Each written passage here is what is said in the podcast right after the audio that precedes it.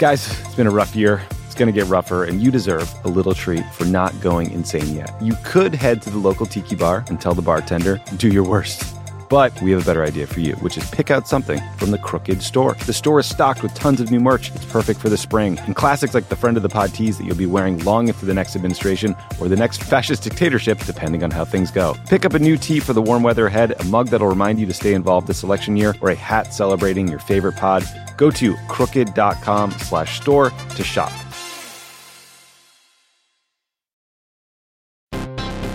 Are you like me and tracking the polls obsessively this election year? Well, Dan Pfeiffer's right there with you, and he's taking them seriously, but not literally. Take an average of the polls. Don't forget about any one poll. And the thing that we try to tell everyone in every episode of this podcast is a poll that has Biden up to and a poll that has Biden down to. They all tell you the exact same thing, which is this is a very, very close race. The goal of this podcast is to help people understand polling and freak out about it just a little bit less. Explore the latest polls, what they actually mean, and whether or not it's time to hit the panic button. Tune into Polar Coaster with Dan Pfeiffer, Crooked's latest subscriber exclusive show. To get access, subscribe to our Friends of the Pod community only at crooked.com slash friends. Oh, well, okay. Well, that's easy. You're a genius. Thank you. You're fantastic. Thank you. Hello. Hello. Hi, Hi. it's Stan here. How you going? Hi, Stan. This is uh, this is Colin Hi, Colin. and Allison from from Alison, Brooklyn. Hi. Hi, Stan. Hey. How you going? I'm Alison Klayman. That's my husband, Colin Jones. Recently, we called up Stan Grant, one of Australia's most respected and awarded journalists. We wanted to talk to him about an unusual phone call he got back in December 2011. So then tell us about the Hollywood star. As a CNN correspondent in Beijing, Stan got a lot of calls, but not from celebrities. That's why this particular request was so surprising. Christian Bale, the world would know as Batman, he got in contact with us and uh, and called our bureau and said, "Look, I've seen your story on Chen Guangcheng, and I'd like to try to get to meet the man." Christian was in China for the premiere of a new film, and he was asking Stan to take him to a tiny village in Shandong province to meet a blind human rights activist named Chen Guangcheng. And we said, well, if you've seen the story, you know how difficult that's going to be, um, nigh on impossible. The man Christian wanted to see had grown up in a poor farming village. It wasn't until he was a teenager that Chen Guangcheng had learned to read Braille. But almost as soon as he did, he started teaching himself law. Then he started challenging local officials on behalf of the rural poor and the disabled. Sometimes he even managed to win. Guangcheng's biggest case involved trying to stop officials in his home county from carrying out a brutal campaign of forced abortions and sterilizations under China's one child policy. That got him arrested. He spent years in jail, and after he was released, Guangcheng was put right back under house arrest in the same village where he had grown up, Dongshigu. Guards were stationed outside his home 24 7, making sure that Guangcheng couldn't leave and that other people couldn't get to him. So Stan told Christian to keep his expectations low. And I said, you know, Christian, we're really not going to get to Chen Guangcheng. And he said, well, no, I, I think we should try. And that then began a, a chain of events that started to resemble something out of a Hollywood movie. The first thing Stan and CNN needed to figure out was how to get Christian out of Beijing. As one of the most famous actors in the world on a press circuit for a new film, the Chinese government was keeping a close eye on him. They made their plans via email. Christian used a secret account and a fake name. Stan and his crew decided they would pick Christian up in the middle of the night. At three in the morning, they drove their van into the bowels of his hotel parking garage. As we drove in, we opened the side door of the van, and this hooded figure who was standing in the darkness um, raced across the car park into the back of the van, and, and we, we took off. Stan and Christian and the CNN crew made the eight hour drive from Beijing to Dongshigu. As the sun rose, they watched as the glass towers of the city gave way to a parched rural expanse. Finally, their van arrived at the village entrance a single lane paved road flanked by bare trees. Patches of snow were on the ground.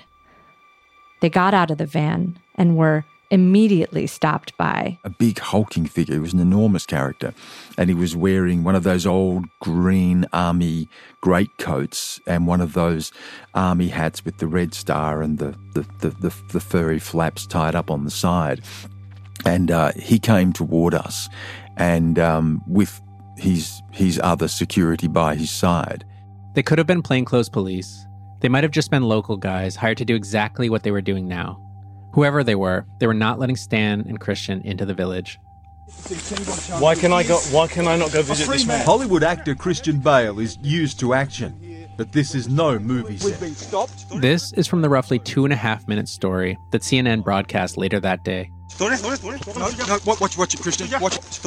I turned around at one point while I was trying to fend off one of the security people to see Christian dodging a, a hail of, of blows, but with his camera out and filming it at the same time.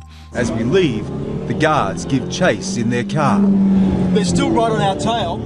We got back into the car, pursued through the streets. There were several cars pursuing us and others at other roadblocks trying to intersect us. And we were going at great speed down tiny um, laneways and dirt roads trying to find a way back and get out of, um, of the city, which we did ultimately manage to do. Christian Bale says this is not what he'd hoped for. What I really wanted to do was shake the man's hand and say thank you and tell him what an inspiration he is. Christian did not get to meet Guangcheng that day, but his attempted visit became a huge international story. You can only imagine what Batman confronting Chinese security to try to get to see a blind Chinese activist um, would do. It just lit everything up. Catching all this on the news was pretty surreal. I couldn't quite get my head around the fact that a Hollywood A-lister had run off from his press circuit to go get hit in the face.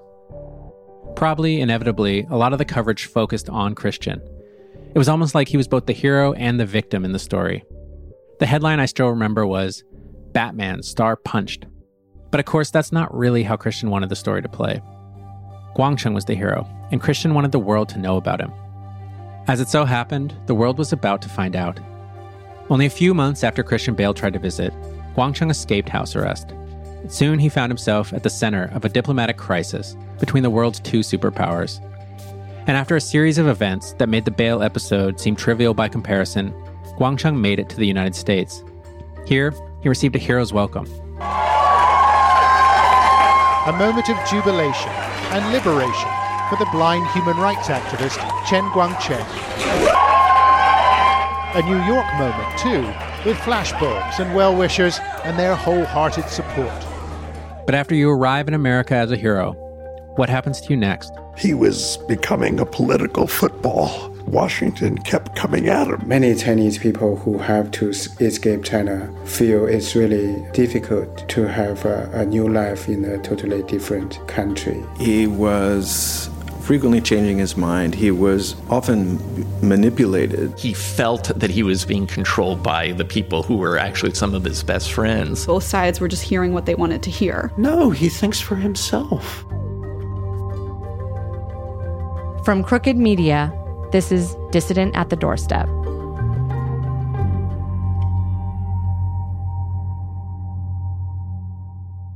This show is sponsored by BetterHelp. We all carry around different stressors, big and small. When we keep them bottled up, it can start to affect us negatively. Therapy is a safe space to get things off your chest and to figure out how to work through whatever's weighing you down. If you're thinking of starting therapy, give BetterHelp a try. It's entirely online. It's designed to be convenient, flexible, and suited to your schedule. Just fill out a brief questionnaire to get matched with a licensed therapist and switch therapists anytime for no additional charge. Listen, if you're listening to Pod Save the World, you need some therapy. If you're watching the events around the world that might freak you out, We've got this election coming down the pike. There's a lot of stuff that people uh, are stressed about, that are anxious about, stuff that makes you lose sleep, and therapy can help.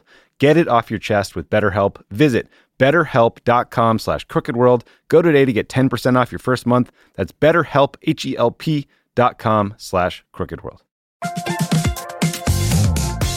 Guys, it's been a rough year. It's going to get rougher, and you deserve a little treat for not going insane yet. You could head to the local tiki bar and tell the bartender, do your worst. But we have a better idea for you, which is pick out something from the Crooked Store. The store is stocked with tons of new merch. It's perfect for the spring. And classics like the friend of the pod tees that you'll be wearing long into the next administration or the next fascist dictatorship, depending on how things go. Pick up a new tee for the warm weather ahead, a mug that'll remind you to stay involved this election year, or a hat celebrating your favorite pod. Go to crooked.com slash store to shop.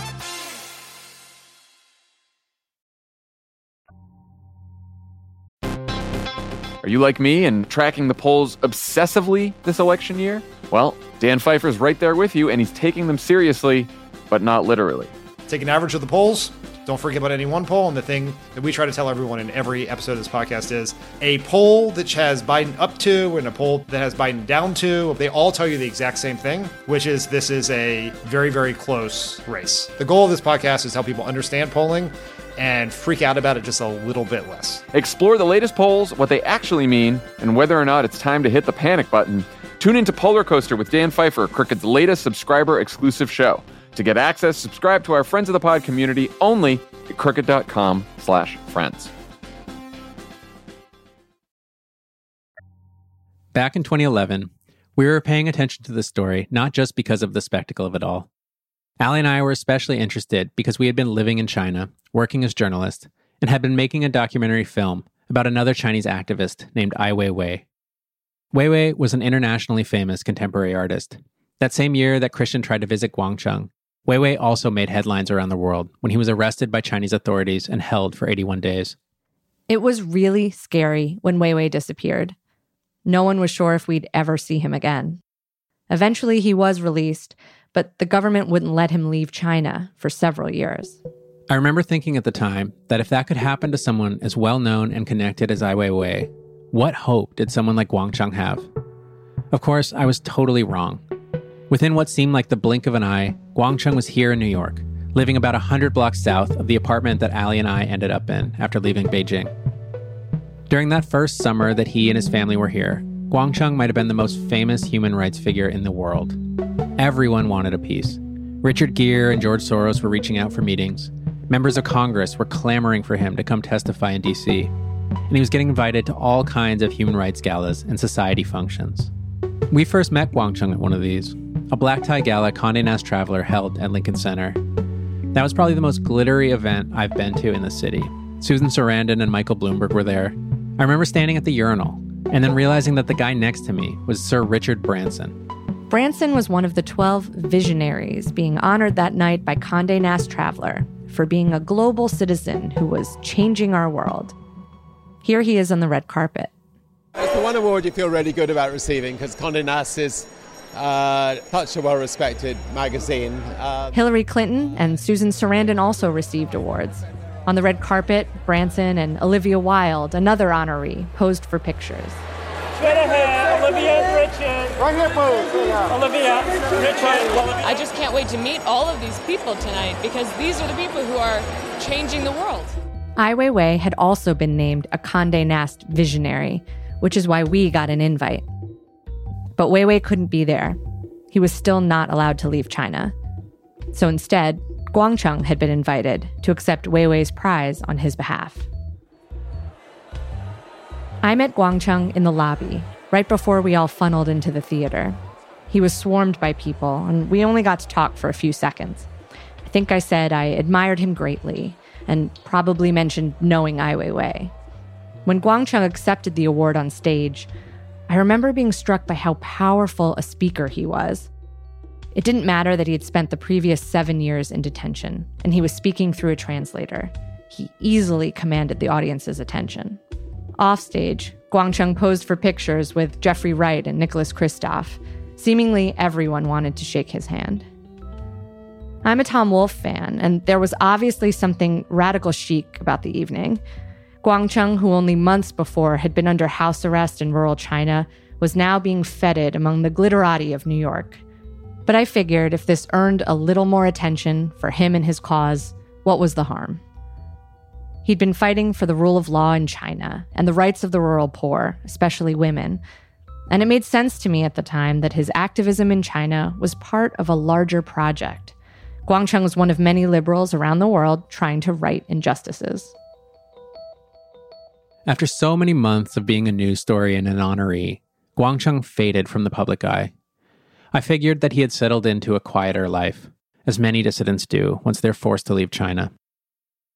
As the years passed, I really stopped thinking about him much at all. Soon enough, anyway, Trump had been elected president, and my attention was swept up in the waking nightmare of how the rest of the decade played out. There was the incessant and vulgar cruelty of Trump's presidency. The climate crisis accelerated and became seemingly irreversible. The relationship between China and the US, which had never really been so great, veered toward open hostility. And then, as if in slow motion, we watched as COVID gripped the entire world. After all this, I hadn't really thought about Guangcheng for years. But then in August 2020, with a presidential election on the horizon, Guangcheng appeared in the national spotlight once again. This time, though, it was as an official speaker at the Republican National Convention, where he endorsed Donald Trump for re election. Greetings.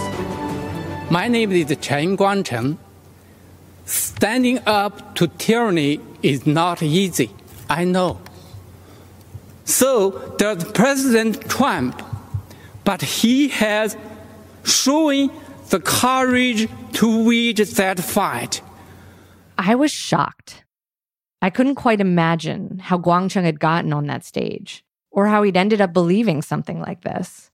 It just did not square with the man we'd met almost a decade earlier. And then came January 6th.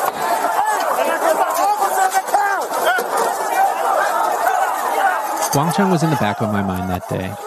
So, while we were watching footage of people storming the Capitol, I had the thought to check his Twitter account. I'd wanted to see what his take was. And what I found was a series of videos he posted of himself at the rally near the White House standing amid a crowd as yellow Don't Tread on Me flags waved overhead.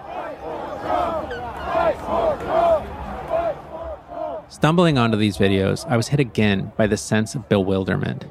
I couldn't quite get my head around how, in the span of a decade, Guangcheng could go from standing up against authoritarianism in China to become just another guy at the Stop the Steal rally.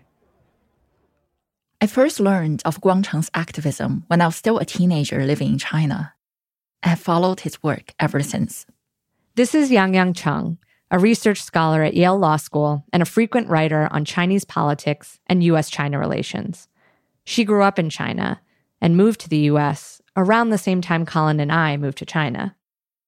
Yangyang is going to be our other co host for the series. I came to the US in 2009 for my PhD in physics. After graduation, I stayed here to continue my physics research. Trump's election and the deteriorating political situation in China shattered my naive notions of the world and my place in it. I read in search of answers, but I found fewer writing from my background or perspective. I felt I had things to say that no one else could speak for me. So I picked up the pen myself. One thing led to another, and after over a decade of working on the Large Hadron Collider, I switched disciplines in the middle of the pandemic to the field of China studies. During all this time, I have paid attention to Guangcheng's story. The Batman incident Colin and Ali brought up at the beginning of this episode, however, was news to me. I think that story slipped my mind when it took place because I had no idea who Christian Bale was at the time. But I do remember being deeply struck by Guangcheng's courage and conviction. I read about his triumphant arrival to New York and then watched him endorse Donald Trump at the 2020 Republican National Convention. Seeing this trajectory felt like the subversion of a fairy tale. Instead of happily ever after, the story ends in heartbreak and betrayal. It also encapsulates much of what has happened in my birth country and my adopted home during my lifetime. I hope that by tracing Guangcheng's life and work, I can relive the years of reform and regression in China that I witnessed but was too young to understand, and to try to untangle some of the troubled ties between the world's two superpowers. We also have some other big questions, starting with how did this happen? How did someone who stood for democracy and rule of law in China end up joining an insurrection looking to overturn a US election? Is Guangcheng free? Is America the land of the free? And what do you do with someone who you feel has betrayed everything you've idolized them for? What do you do with their legacy? So much has been said about Guangcheng and assumed about him by others. But we wanted to get to know the man himself. And to do that, we must try to speak to him directly. That's after the break.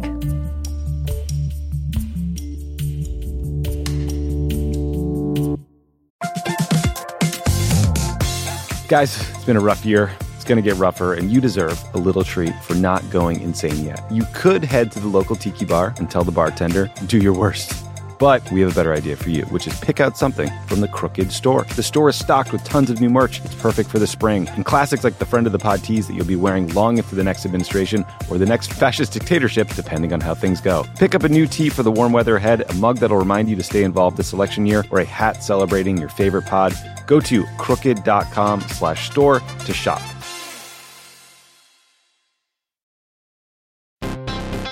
Are you like me and tracking the polls obsessively this election year? Well, Dan Pfeiffer's right there with you, and he's taking them seriously, but not literally.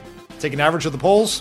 Don't forget about any one poll. And the thing that we try to tell everyone in every episode of this podcast is a poll that has Biden up to and a poll that has Biden down to. They all tell you the exact same thing, which is this is a very, very close race. The goal of this podcast is to help people understand polling and freak out about it just a little bit less. Explore the latest polls, what they actually mean, and whether or not it's time to hit the panic button. Tune into Polar Coaster with Dan Pfeiffer, Crooked's latest subscriber exclusive show. To get access, subscribe to our Friends of the Pod community only at crooked.com slash friends.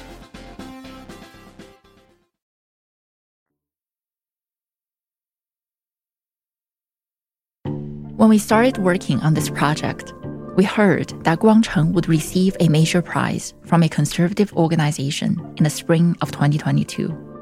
That would also fall just around the 10 year anniversary of his arrival in the US. It seemed like a great opportunity to connect. We had no idea if Guangcheng would agree to talk to us, but we figured we could at least ask in person. So Colin got in touch with the organization that was giving Guangcheng his prize, the Bradley Foundation. Given that we were associated with Crooked Media, which is run by former Obama staffers, I wasn't sure what the Bradley people would make of a media request from me. But after waiting a few days, I got a friendly reply from Bradley's head of comms that all was good. So I was headed to Washington, D.C. The Bradley Prizes were held inside the Great Hall of the National Building Museum, just east of the White House. The room was enormous, flanked by Corinthian columns holding up a ceiling that must have been 50 feet high. Still, it felt packed to me. I see a lot of blue suits, and as I, as I was saying, a lot of you know, sort of salmon ties, pastel blue ties, very, very DC vibe. The crowd was mostly older and white, but not exclusively so. I was eager to see Guangcheng, to see how much he had changed since I met him 10 years earlier. But as I scanned the crowd, he was nowhere to be seen. The Bradley Foundation was not something I was familiar with before we heard about Guangcheng getting this award. Turns out Bradley is over 80 years old. It's been conservative for all that time. One of its founders was also a charter member of the John Birch Society.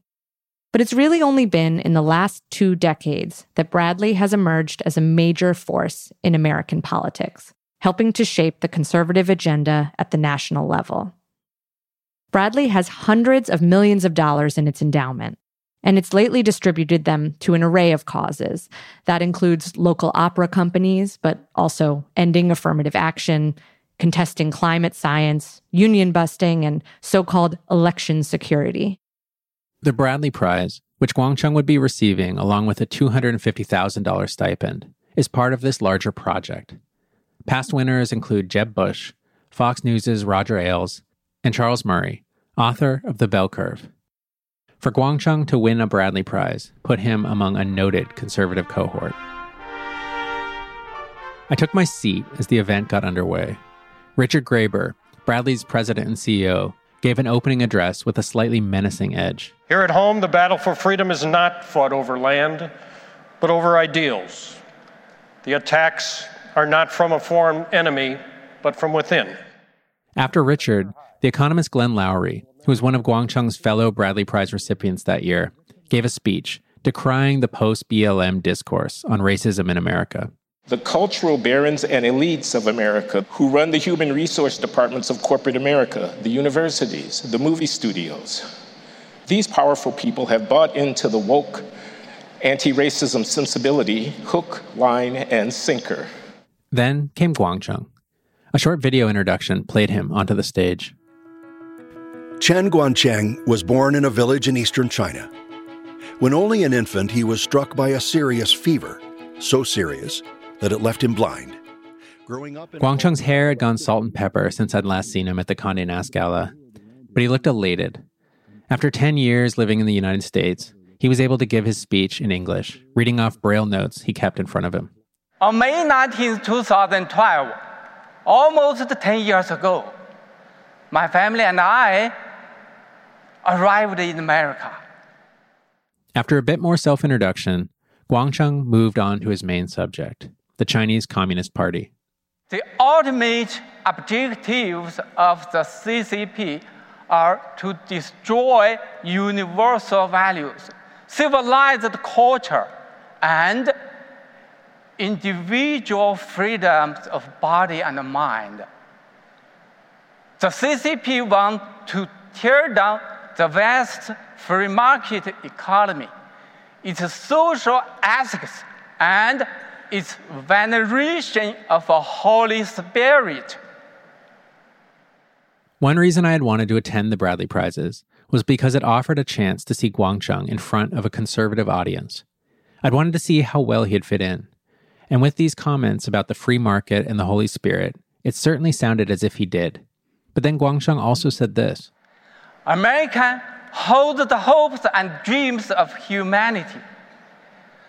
The Constitution and the rule of law guarantee democracy, freedom, human rights, and social justice. I seriously doubt that in that room full of some of America's most prominent conservatives, there are many other people who would agree that the US Constitution guarantees social justice. But to be fair, I wasn't entirely clear what Guangcheng meant by it either. In any case, it didn't seem to bother the crowd much. They loved him. Guangcheng closed by telling us that we should embrace American exceptionalism, that the United States had to confront the CCP, and that our country was the best hope the world had. Together, we will make miracles. Thank you. They gave him a standing ovation. After the speeches and a panel discussion, a former Navy vocalist in a black sequin dress with a small back tattoo closed out the ceremony. Oh, for spacious skies, for amber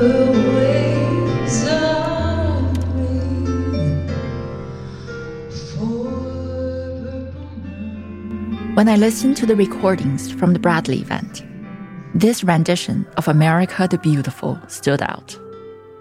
It reminded me of performances of patriotic songs on Chinese state TV. The night revolved around this age old ideal of America and its greatness. How might a Chinese activist like Guangcheng fit into this narrative? After the ceremony, Colin brought this up with the Bradley Foundation's CEO, Richard Graber. Is he the uh, the first Chinese national to win the Bradley Prize? Yes, he is. Yes, he is.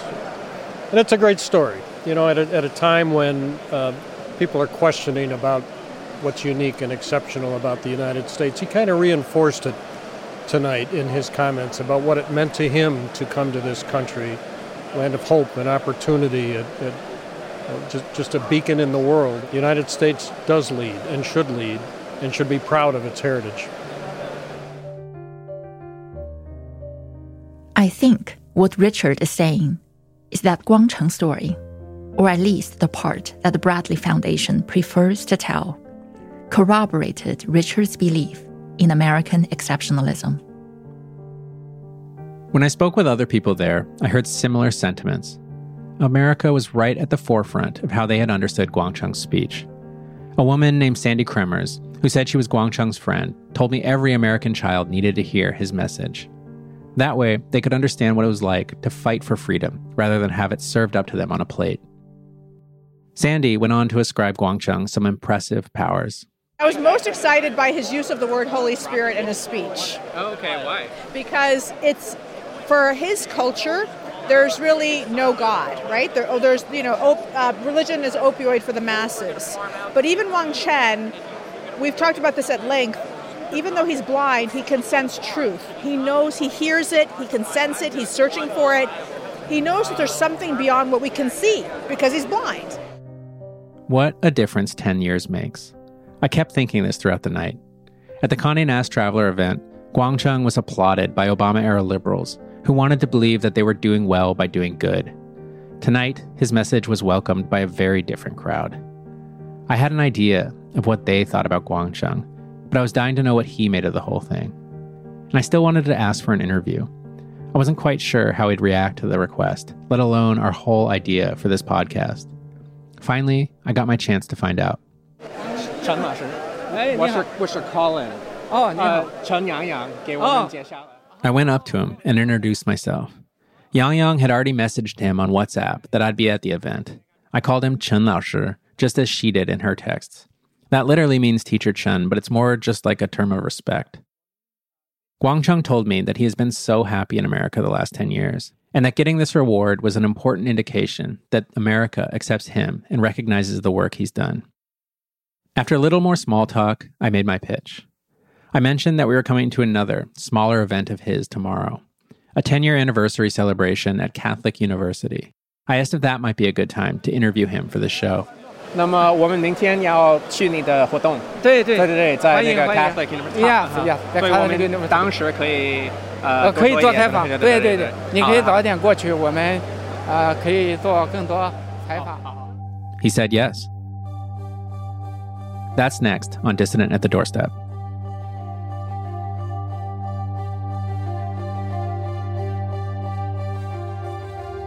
Dissident at the Doorstep is an original podcast from Crooked Media. Our hosts are Alison Klayman, Yang Yang Chung, and me, Colin Jones. From Crooked Media, our executive producers are Tommy Vietor, Sarah Geismer, and Katie Long, with special thanks to Mary Knauf and Allison Falzetta. Our senior producers are Maria Byrne and Meg Kramer. Mara Walls is our story editor. Our producer is Wudan Yan. Our associate producers are Bowen Wong and Sydney Rapp. Translation by Valerie C., with additional translation by Yangyang Cheng and Richard Ye. Voiceovers by Richard Ye. Our fact checker is Tamika Adams. Sound design and mixing by Hannes Brown. Original score by Ilan Izakov. And our podcast art is by John Lee.